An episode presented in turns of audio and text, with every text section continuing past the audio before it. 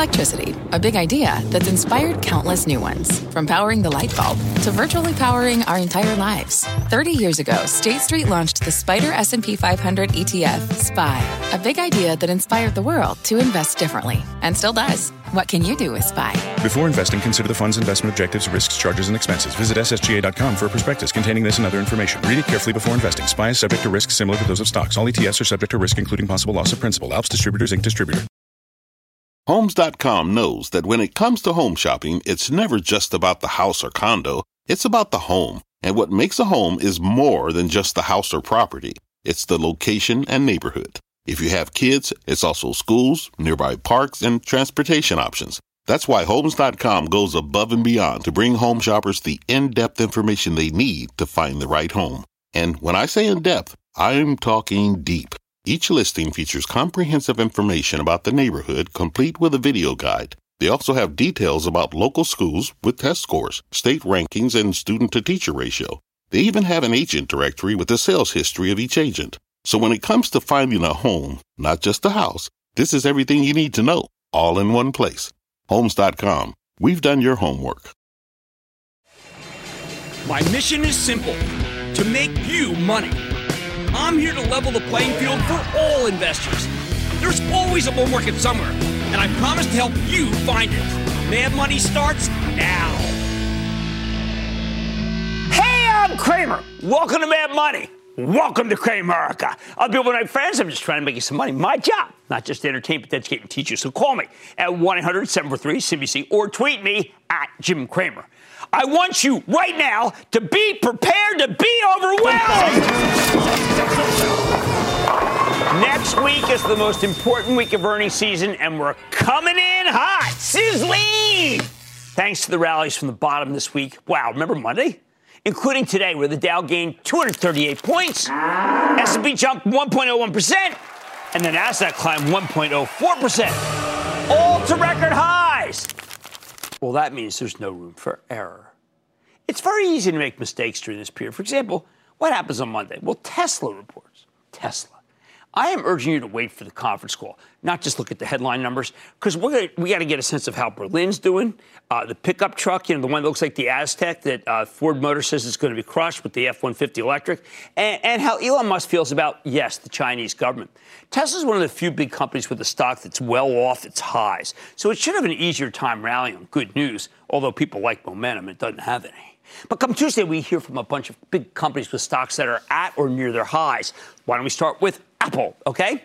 Now, we're going into a big launch. All the new models will support 5G, and there should be an incredible number of upgrades. The wireless I always try, but the only time it's worked is when I put tape on it. The wireless carriers are happy to subsidize Apple's $1,000 phones. Yeah, take a look at that AT&T quarter. That's how they made their numbers, I think. Hopefully, Apple will start breaking out the lifetime value of customers this quarter thanks to this increasingly sticky service revenue stream. Remember, you get the phone, you take all these other things, and next thing you know, you get that bill at 3 a.m. and you pay it without even knowing it. All right, then there's Alphabet, which should be amazing, given that Twitter and Snap both had incredible numbers last night. Snap was amazing. Snap was really unbelievable. Now, I don't know what to be excited about here. Which more? Maybe the booming ad business at Google. YouTube doing so well. How about the red-hot Google Cloud division? Watch their cash hoard. It continues to build. Pull the cash out to get a better valuation. That's how you have to measure what the price-earnings multiple should be. That same afternoon, we hear from Microsoft. All right, these big tech companies are driving me nuts with their endless rallies. If one more brokerage raises its price target for Mr. Softy ahead of the quarter, I am going to lose it. I'm going to shine my shoes. Trust me, I haven't had them shine lately. Normally, the analysts underestimate Microsoft, allowing the company to easily beat expectations, but this time the stock may actually head lower. Why? Because the expectations are finally catching up with them. My Chapel Trust owns it. I'm not concerned. I'm not trading it. But just be aware. Now, just like last earnings season, Intel once again put the kibosh on the entire semiconductor industry when it gave its conference call, painting its company-specific problems as universal to the industry. You got to keep that in mind when Advanced Micro Devices reports under the brilliant leadership of Lisa Su. AMD has surpassed Intel in terms of giving its customers what they want. I hope she can announce its closing date for the Xilinx acquisition because the arbitrage pressure is dragging down the stock more than the earnings can lift it. If all those high-profile quarters weren't enough, well, Wednesday brings the tortured conclusion of the Federal Reserve's meeting. Once again, unfortunately, Fed Chief Jay Powell will once have to respond to a Zoom Hollywood Squares worth of reporters who are eager to prod him about inflation and when he'll start tapering bond purchases. This is too important to ignore, but I don't expect any meaningful news. See, Powell's gotten the hang of it. He knows this is not the forum to say anything that could move the needle. He's too smart for that. Wednesday morning, we hear from two recent underperformers, Boeing and Bristol Myers. I expect them both to be weak again. I can see Boeing giving you a terrible number. What's good? Any good happening there? And then telling you they may have to raise more money. Yeah, it could be what I call a 1-2 punch. But those punches might be worth enduring because air travel is already coming back. And once we triumph over these new COVID variants, I expect the airlines to place very big orders. Did you hear Gary Kelly yesterday from Southwest saying they may need more planes? That was a big news item and no one cared. I don't know. What's news these days? We also get results from McDonald's. Now, to me, this one's really starting to feel like an unstoppable quick-serve name, just like Chipotle, just like Domino's, just like Starbucks. I think people are coming back to the stores, so McDonald's will guide up numbers and people will buy the stock. And that's pretty much par for the course in this remarkable and remarkably positive earnings season. I'll take it, especially because, remember, no one really thought this earnings season was going to be any good, and you can count on one hand the ones that have been disappointing. But Wednesday night, the analysts will be completely overwhelmed, so don't try to trade Facebook until you hear CFO David Wenner give the guidance. Yeah, you got to go through Zuckerberg, you got to go through Sheryl Sandberg, and then Wenner speaks. Wait for that. I think this is the quarter where we'll hear more about small business than you will hear about monetizing Diem, that's their stablecoin, or making a couple billion off of virtual reality. I don't expect a coronation, but let's just say it'll be tough for Facebook to have a bad quarter. Online advertising is too strong, and what they're doing for small to medium-sized business is too visible. Then there's Ford. Now, we know all about the semiconductor shortage and how it hurt the automakers by forcing them to curtail production. It certainly hurt Ford to the tune of a couple bill. This week, we heard from other car companies that numbers have to come down. But what if Ford has found some chips? Yeah, but I think numbers have to go up here. Up, not down. Because the cars and trucks are simply better than they used to be, and the markets they operate in are more profitable. No, I don't expect this quarter to be good. That's not what I'm saying. I'm saying that 2022 could be good. Next, cross-border travel make a comeback, can it? I heard a really good conference call today with American Express, so it made me put MasterCard up here. All these COVID variants spreading like wildfire, maybe you think that it's not right, but wow, that Express quarter was fantastic. I think MasterCard's going to tell us a good story, too. Thursday evening is none other than Amazon. Will the stock go into space? Some would argue it's already there. I expect a Spartan conference call that reveals big record numbers in retail and Amazon Web Services, but not much explanation. I think the high-margin advertising business will be the star of the show. Same reason I like Alphabet. I mean, faithful to the stock. And of all the conference calls that I have to read, it is the quickest one, which I am so grateful for. Another company that I'm betting will surprise the upside, Twilio. We had them on last time, probably about a month ago. Anything that helps businesses gain clients is going to shine this quarter. And Twilio is the best in the house when it comes to making it easier for companies to send messages to their customers, personalized. By Friday, you and I will be exhausted. But we want to hear what ExxonMobil has to say, and we want to hear what Chevron has to say. Now, I urge you to go into both of them with an open mind. There was a time when I thought the oils were uninvestable because too many younger money managers care about the environment. But you know what? The major oils have gotten religion on this issue. Are they making serious efforts to fight climate change? Look, they're still oil companies, but they're at least making an effort to offset the damage. They've spent a great deal of time and money trying to shrink their very big carbon footprints. It might not save the environment, but it makes it easier for money managers who care about the environment to also own their stocks. This will be the first meeting for Exxon since management lost a proxy contest to a bunch of environmentalists. The ghost of John D. Rockefeller must be furious. Read the Chernow book. It's unbelievable. But the Earth is a happier place. Just when you think you finally made your way out of the morass, Caterpillar reports. The stock's been down. No infrastructure bill, perhaps a slowing in orders, but the stock's decline makes me comfortable buying a little right here, right now. could be a big second half turn. Remember, one way or another, I think we'll reach herd immunity. And when that happens, the economy will roar. Here's the bottom line. This is the toughest week of the quarter when it comes to making informed financial decisions. There aren't enough hours in the day to read all the comp scores, which is really the problem, okay? I have to tell you, I left off half the companies I wanted to put on this board. Half. So do your best to focus on a few, including FAANG. And remember, right now, because of these reports, it's the earnings that control this market, not the 10-year or the Fed or the COVID variants, for that matter. I want to go to Charles in Washington. Charles.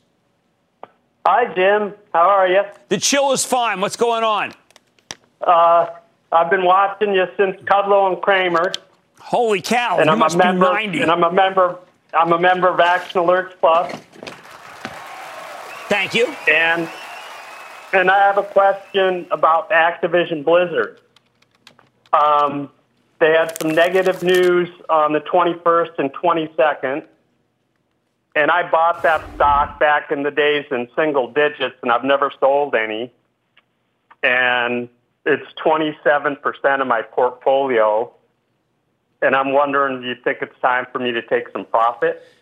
I know the accusation. I don't know. I mean, the frat boy culture. I don't know. I know Bobby Kotick from when he was like a little boy. Here's what I do know.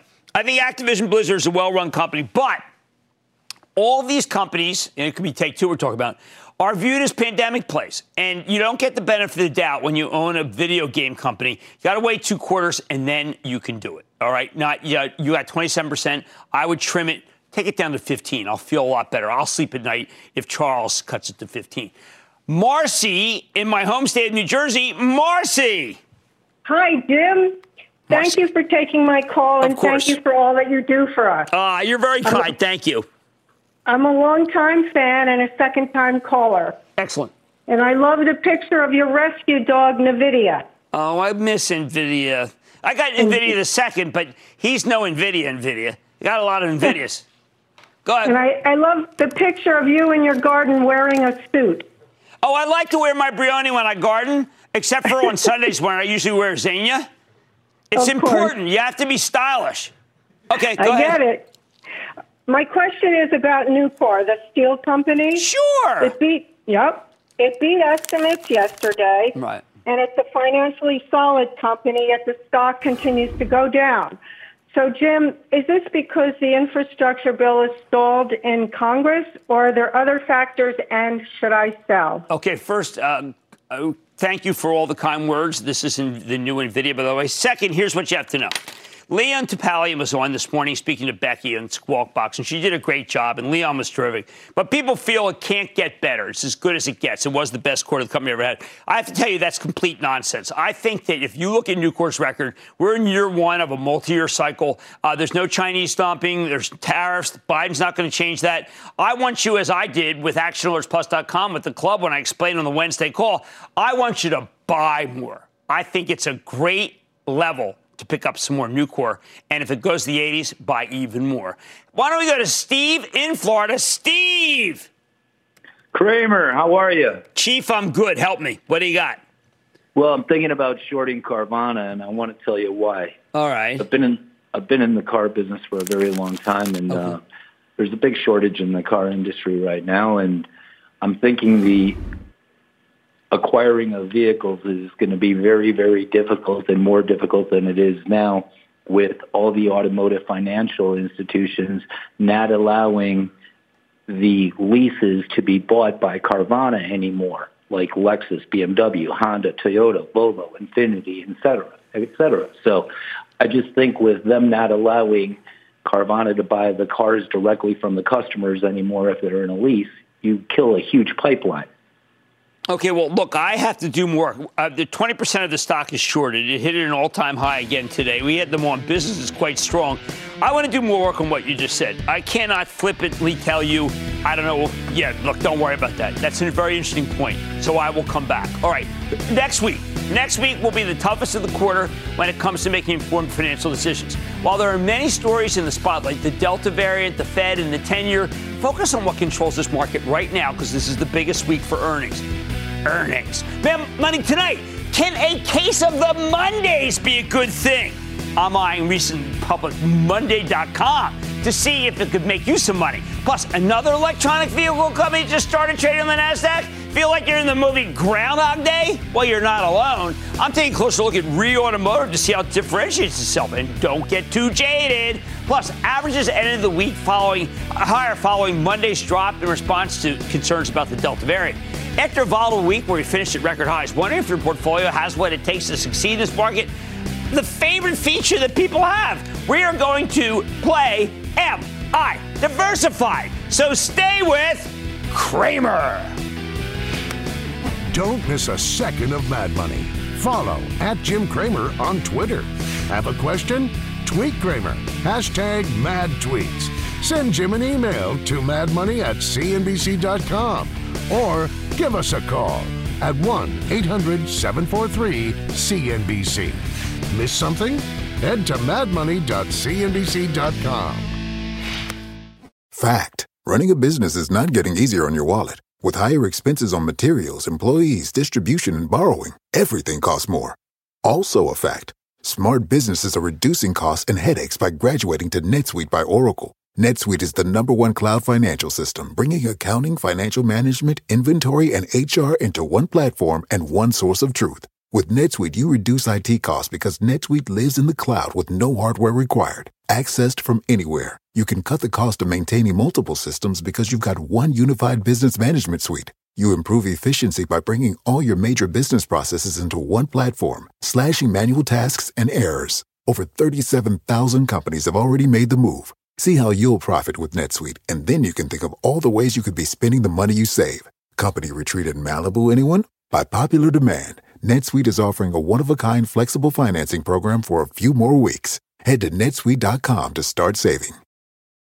When you're hiring, the best way to search for a candidate isn't to search at all. Don't search, match with Indeed. Indeed is your matching and hiring platform with over 350 million global monthly visitors, according to Indeed data, and a matching engine that helps you find quality candidates fast. Use Indeed for scheduling, screening, and messaging to connect with candidates faster. Plus, 93% of employers agree Indeed delivers the highest quality matches compared to other job sites, according to a recent Indeed survey. Leveraging over 140 million qualifications and preferences every day, Indeed's matching engine is constantly learning from your preferences. Join more than 3.5 million businesses worldwide that use Indeed. Listeners of this show will get a $75 sponsored job credit to get your jobs more visibility at Indeed.com/Mad Money. Just go to Indeed.com/Mad Money right now and support this show by saying you heard about Indeed on this podcast. Indeed.com/Mad Money. Terms and conditions apply. Need to hire? You need Indeed.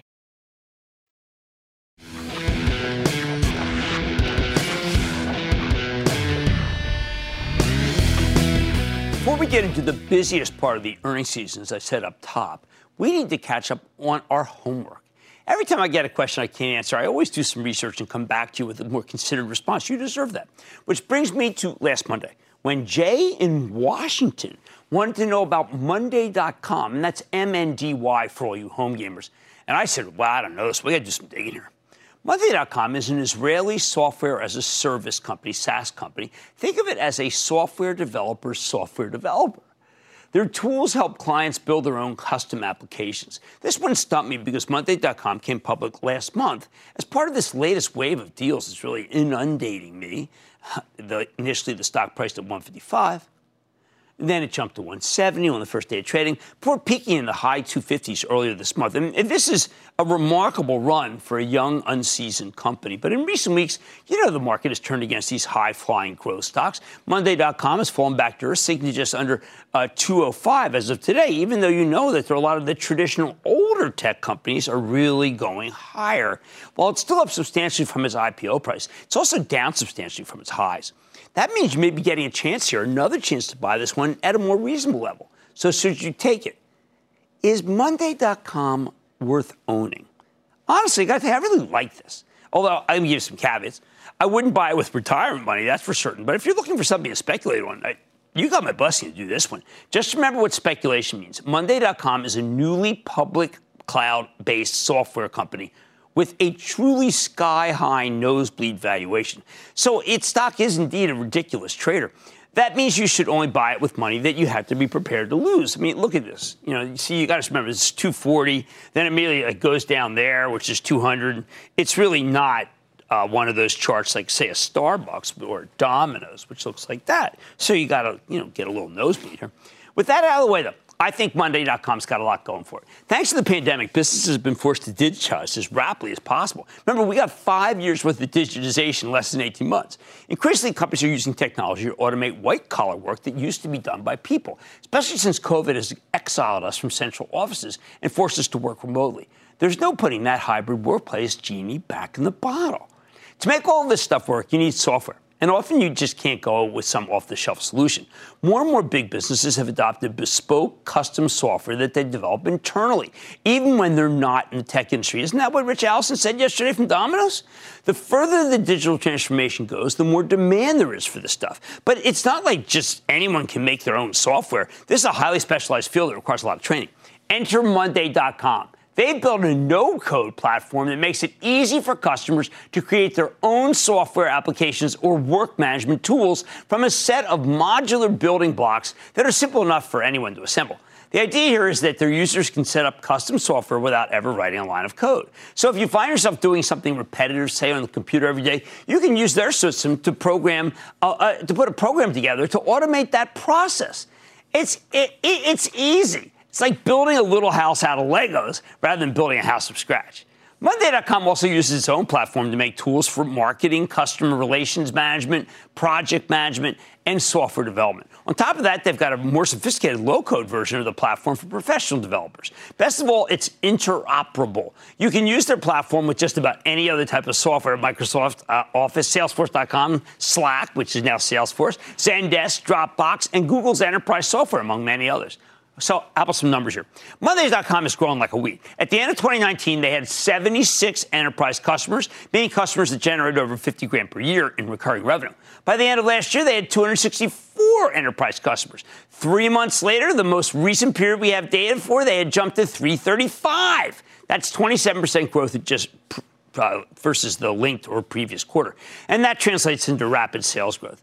Monday.com's revenue more than doubled last year. Now, get this. It grew at an 85% clip, 85% in the first quarter of this year. That's very, very high, even for a cloud-based software play. And you can look some of, they call these logos. Look at these logos. I always wanted to use that word, logo. However, as you might expect from a turbocharged growth company, oh boy, Monday.com, profit? No. Very unprofitable. Their operating margin came in at negative 64% in the first quarter, and that was a major improvement from negative 93% last year. When you exclude stock-based compensation, numbers a little better, although they still have a negative 39% operating margin in the latest quarter. Unacceptable to me, except for if you're a young company. All right, now let me give you a potential red flag that I am really concerned about here. Monday.com's sales and marketing expenses have repeatedly exceeded its revenue. In other words, they're paying a lot of money to generate growth at this stage. Personally, I think it is right move for software as a service play because they're trying to lock these customers into long-term subscriptions, but I wish they could do it more efficiently, and so will you if you buy the stock. On one more point, when Monday.com came public last month, they also did a private placement selling $75 million worth of stock to both Salesforce and Zoom Video at the IPO price. Now, I love to see this kind of thing. It's the best possible endorsement from two of the most successful enterprise software companies out there. Salesforce in particular has a terrific track record of picking winners. Remember, they did buy a chunk of Zoom alongside its IPO in April of 2019. However, while Salesforce does well for itself in these transactions, you don't always make money by trying to piggyback on them. I'll give you a classic example of something that I didn't screw up, but it has not made you money. When Salesforce was a large investor in a company called Encino, N-Big-C-I-N-O. It's a cloud-based banking software play, although that was before it came public.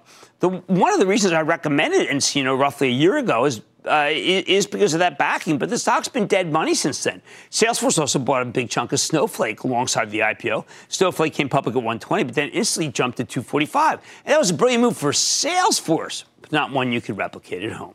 Similarly, Monday.com came public at $155. That's the price Salesforce paid for it.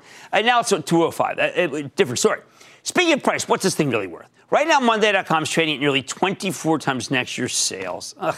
Makes it a little cheaper than work management software plays like Asana or Atlassian, Simple Team, but much more expensive than something like Workday or Smartsheet. The thing is, Monday's growing much faster than all these companies, so within the cloud space, it does deserve a premium multiple. Again, all of the cloud stocks are expensive, and Monday's already on the high end. But given where its peers are trading, the valuation seems justifiable to me. How about this, though, for a worry? This is what I call a sliver IPO. Company's got 44 million shares outstanding. They only sold 4 million to the public. That means the stock is likely to get, I'd say, get hammered once the lockup on insider selling expires in early December. That's your pain point. Bottom line, at the end of the day, Monday.com is hostage to the Wall Street fashion show. If you think the hyper-growth stocks will come back in style, then it can go higher. I like this story. I like the numbers. So you got my blessing to put on a small speculative position here. Just leave room to buy more on the way down because there's a good chance that we'll see lower levels near the end of the year because of the lockup expiration or because of the rolling correction, hot and cold market that is typified 2021. Let's go to Dale in New York. Dale! How's Jimmy Chill? How you doing? Man, I've been chilling. What's going on? Just want to get your thoughts on this stock. PaySafe, ticker PSFE. It's been down about 25% since the stock merger. I know. You know, is it still a buy? But or is I know I'm going to say this is going to sound a little silly, but I really like PaySafe higher. I wonder whether I blew PaySafe. I thought it was good, so I've been. But at these levels, boy, you're coming in much less than I did, Dale. All right, I didn't buy it, but I just said I liked it at higher levels. Got to own when you're wrong, right? Got to own that. I like Mondays.com story, but remember, the hypergrowth stocks right now are out of style. People want the fangs, okay? But you do have my blessing to put on a small position, add more if it heads lower, because I think it's a really smart company. Look at this, Adobe, MBS, these are all really good companies. Much more Mad Money ahead. The electronic vehicle market is certainly crowded, but could a company working with the likes of Magna, which I really like, Toyota, and American Axle be worth considering? I'm going to sit down with the CEO of REE Automotive, REE, after shares began trading on the NASDAQ. Then Chipotle, Domino's, and Starbucks are some of the only food and drink purveyors to come through this pandemic much stronger than they went into it. And I'm going to explain to you why. Of course, at Oyer Calls, rapid fire in tonight's edition of the Lightning Round. So stay with Cramer. The spirit of performance defines Acura, and now it's electric. Introducing the all-electric ZDX, Acura's most powerful SUV yet. While what powers their cars may change, the energy that makes Acura never will. Crafted using the same formula that brought them electrified supercars and multiple IMSA championships, the ZDX has track-tested performance that packs an energy all its own. With a premium Bang & Olufsen sound system and up to 313-mile range on a single charge and a Type S variant with an estimated 500 horsepower, the ZDX is everything they said electric could never be. It was built with the driver in mind, just like Acura's been doing since the beginning. We could talk all day, but the only way to experience this electric performance is to drive it yourself. Unlock the energy and order yours at Acura.com. Take your business further with the smart and flexible American Express Business Gold Card. It's packed with benefits to help unlock more value from your business purchases. That's the powerful backing of American Express. Learn more at americanexpress.com/businessgoldcard.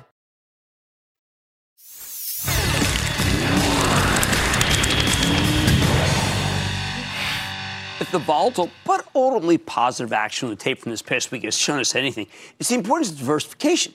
When the reopening stocks got slammed, it was important to be in some non-cyclical names. And as the earnings sent the market climbing back up, it sure was good to be in the names.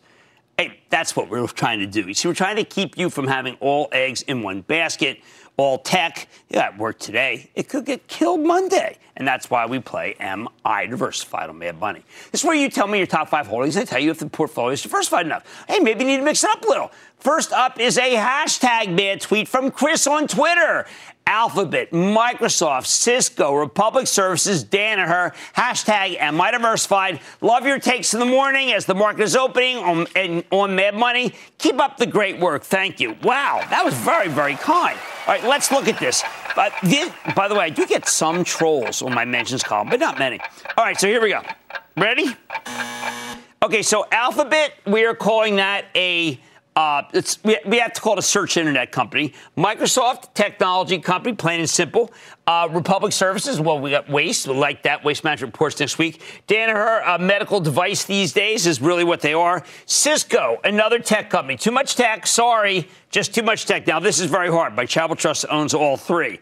But why don't we do this? We need a pure healthcare company in here. Now, I hate to say this because I'm in this Bristol Myers, but I think it's time to be an AbbVie. Yes, AbbVie, because they got a good yield. And that change, instead of, look, I said Microsoft's too high. Okay, instead of Microsoft, that would be the right thing to do. And that's only for diversification purposes. Too much tech. Another next up, all right, is David on Twitter. Booyah, Jim, David writes. Boeing, Disney, Coke, Bank of America, Kraft Heinz. Thanks for your tireless work in education. Oh, boy. Now, this is diversification meets quality. All right, because get this.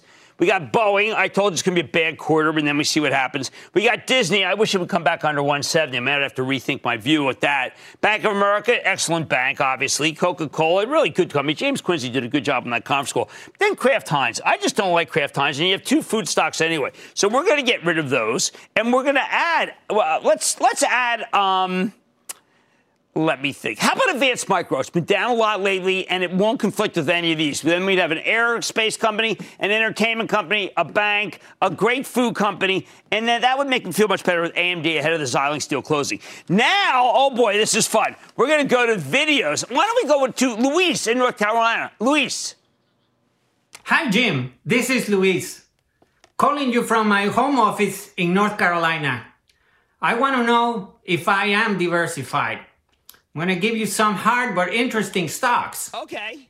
InMode, INMD, Mercado Libre, MELI, Microsoft, everybody knows that one, Growth Generation, GRWG, and an old-timer favorite of mine, International Paper, IP. Jim, I want to know, am I diversified? This is terrific. Luis is fantastic. My dad used to sell craft paper for IP. IP's not doing what I'd like to do, but it's a paper stock, so it's different. Remember, there's diversification here. We're not talking about quality right now, although at Kraft Heinz. So we got a tech company. We got a paper company.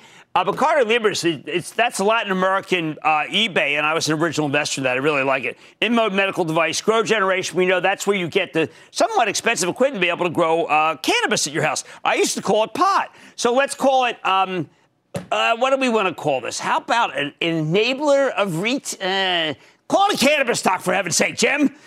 Paper stock, tech stock, med tech stock, and a retailer of sorts.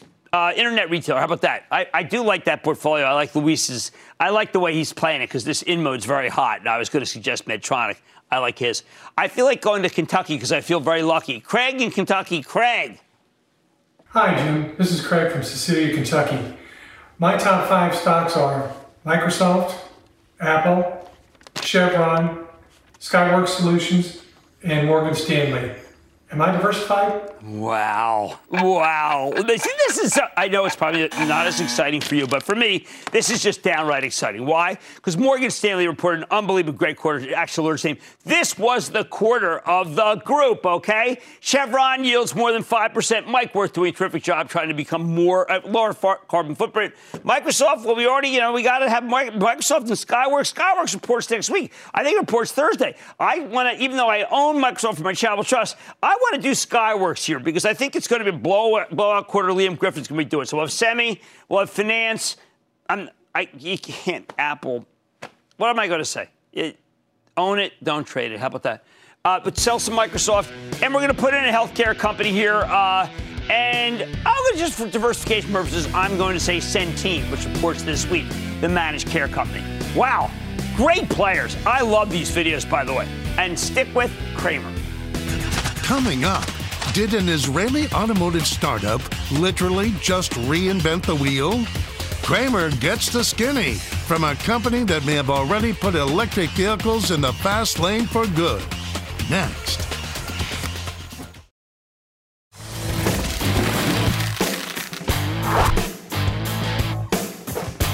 We've all come to realize the market's got no patience for SPACs. Not after all the garbage deals we saw earlier this year, but it's willing to respect post-SPAC stories, ones where the SPAC in question has completed its merger, as long as the fundamentals are good. And that's why we've been sifting through the post-SPAC names looking for intriguing stories, which brings me to REE Automotive, Re-Automotive. That's an Israeli company trying to get a piece of the electric vehicle space, although not by making actual electric vehicles. This is what's so interesting about this one. They're making what's called the market's flattest electric vehicle platform. They're basically making a skateboard, a chassis with wheels and braking and steering and powertrain, suspension and control, all with a very low center of gravity. Great website, by the way, if you want to learn about that. They even stick the motors between the wheels to create more space for cargo or passengers. The idea here is that they sell these skateboard-like platforms to automakers that build trucks or vans on top of them. REE already has strategic partnerships with major players. I'm talking like Toyota, Toyota's trucking arm, with Magna, which just made that great acquisition today, with American Axle. Earlier today, the company completed its merger with SPAC, a SPAC. It was called 10X Capital Venture Acquisition, and now the stock trades under REE Automotive, symbol REE. In response, the stock tumbled 8% from its intraday high. But don't worry about that because it just happens to be the way the stock go from SPAC to non-SPAC. So let's check in with Daniel Burrell. He is the co-founder and CEO of REE Automotive. Get a better sense of his company, his prospects. Mr. Burrell, welcome to Mad Money. Thank you. Thank you for having me. Okay, so Danielle, yours is, we've had a lot of EVs, we've had batteries on, we have charging stations. We have not had a kind of soup-to-nuts platform that people can build on. This is exciting to me, and obviously exciting to a lot of major automakers. So tell us about it. Well, what we basically do is that we're building the basis, the platform of the future of automotive. Think about us like Intel in automotive, meaning, you know, if you look at Dell, Lenovo, or HP, they all have Intel inside, right? They have their own differentiator, but they all run on Intel inside. The same is what REE is doing these days, meaning we're building a very, very modular, very, very unique platform that can take any shape, any size, any weight, can use any kind of battery technology or fuel cells, and can be driven autonomously or manually by people, but it's the basis of every vehicle that's going to be out there, we hope. I mean, think about it. You can build any kind of vehicle with any shape, any kind, at a fraction of the cost with, you know, almost no time at all, where usually for OEMs it would take, what, 8-10 years to build a platform and a few billions of dollars. With our technology, we're doing it far faster and far better than the rest. Okay, and let's talk about far better. Is it better gas mileage? Is it better for the environment? What makes it better? So let's talk about a couple of examples, right? You mentioned the low center of gravity. So it's completely flat end to end. We're not putting anything in between those wheels, right? Those, what we call the corners. So you have more space. You have so much more space because it's so low. You can build vehicles that are actually taller. So if you think about a UPS truck or a FedEx truck, we can put more than 36% more volume on a single truck, meaning they can now deliver 36% more packages, increasing the top line without increasing the cost. It's literally the same CapEx and the same OpEx. And that's major. So that's one. Second, I mean, companies today are global, and you want to have one vehicle, but in a global places, right? Different countries. But you can't take, let's say, I don't know, a big American truck and then drive it in the streets of London or Paris. It simply can't turn, or even in Tokyo or Mumbai. Now, you can't change those sizes of a vehicle. You have to have different sizes of vehicle, different kinds of vehicle, different brands. What we do is basically being able to completely change the dimension of the vehicle by keeping it the same vehicle, by what we call the corners. Those corners pack everything inside of an area between the chassis and the wheel. But we pack in. Well, let me just stop for a second. I mean, why hasn't Ford done this, or GM? Like, you know, this is not, I mean, they've been in business for years. They have models all over the world. Why haven't they standardized it? I don't get it. Why hasn't this happened before? Well, I mean, what I think that the difference is one, we're not an automotive company. We're a tech company. Right. We bring in new technology that we brought back from, you know, defense, Israeli army, etc. That is a little bit different than what people are used to do traditionally in automotive, where what we are doing is all by wire. Meaning it's the same way that a plane, a jet, is flying for the past 15 years, right? By wire. And we've taken that by-wire technology and brought it all the way into automotive. And nobody else has that technology today. I think we're about, what, 15 years ahead of the curve. And that capability simply does not exist with any other OEM or any other player out there. But this sounds like when Intel invented the microprocessor and then gave it to Dell and HP and said, listen, go knock yourselves out. Go make computers with it. It seems like that kind of model. Exactly. That's exactly the model. We complete. We do not compete.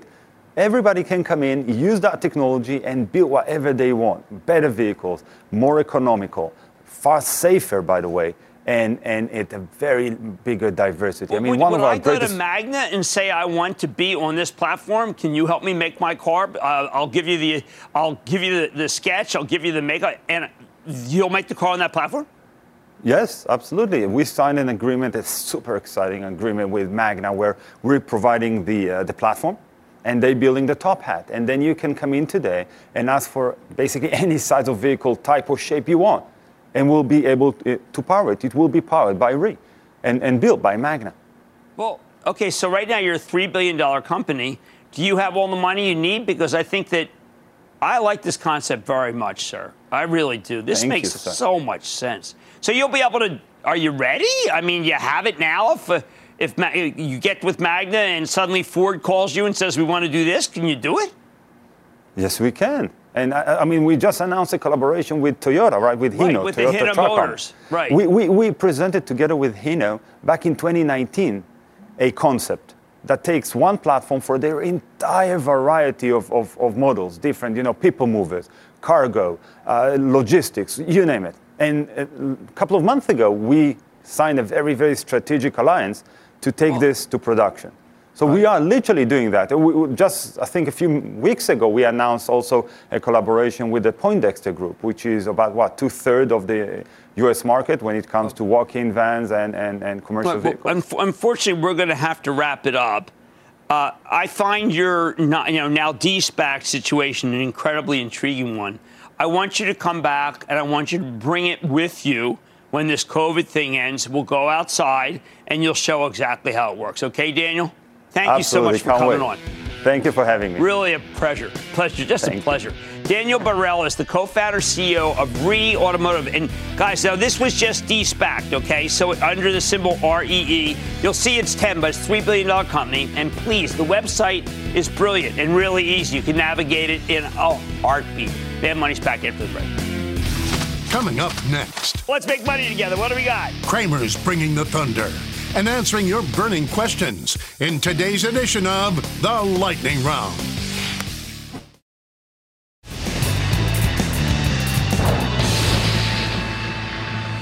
It is time! It's time for The Lightning Round. Are you ready? Steve Daniel, The Lightning Round. Let's start with Neil in New York. Neil. Hello, this is Neil. Yeah, what's up, Jim? I'd like your opinion on the stock ZIM, Integrated Shipping Services. Okay, I don't like the shipping stocks here. I think they're overdone. People got excited about them, and it's no longer the moment to own a shipping stock. Why not buy Union Pacific, which had a great quarter? I need to go to Donnie in Florida. Donnie. Booyah, Jimmy Cramer. Jimmy, that's my mom. It's my mom on the phone. What's going on? That's right, Jimmy. Hey, your knowledge and the way you show up every single day is inspiring. Gotta show up. Gotta play. What's up? I love it. I'm looking for your advice on a commercial EV company that you are very bullish on. You had the CEO on the show. Since then, the stock has lost over half its value. You did recommend buying more at 18, but overall, you've been quiet on them. My cost average is 23. As a long-term play, do you still love the Lion Electric company? Yeah, I mean, look, they got that niche all electric. Well, look, I think you have to have a basket. Now it looks like a dog pen. I like these EVs. Some of them are really going to work out. But lately I've been thinking maybe Magna's the way to play it because a lot of them seem to contract. But I do like that stock. I've been what I call wrong. Keith in Florida. Keith. Jim, booyah. How's it going? You know, Keith, it's going pretty well. How about you? That's good. A little rainy today on my way up to Orlando, actually. All right. I'm going to play Rummy Cube tonight with my buds. So Today was calling about the Workhorse Group stock. No, come on, man. No, Workhorse is a show horse. We want real horses. Not Churchill Downs, but that's a good stock, too. That is a company that I'm not like. I've stayed away. It is, I've got enough light-duty truck pick up these things out of here. Buy Ford. And that, ladies and gentlemen, the inclusion of the Lightning Round. The Lightning Round is sponsored by TD Ameritrade. Coming up, these Cramer faves can fatten your wallet and your waistline. Are coffee, dough, and queso the secret ingredients your portfolio needs to sizzle? Find out next.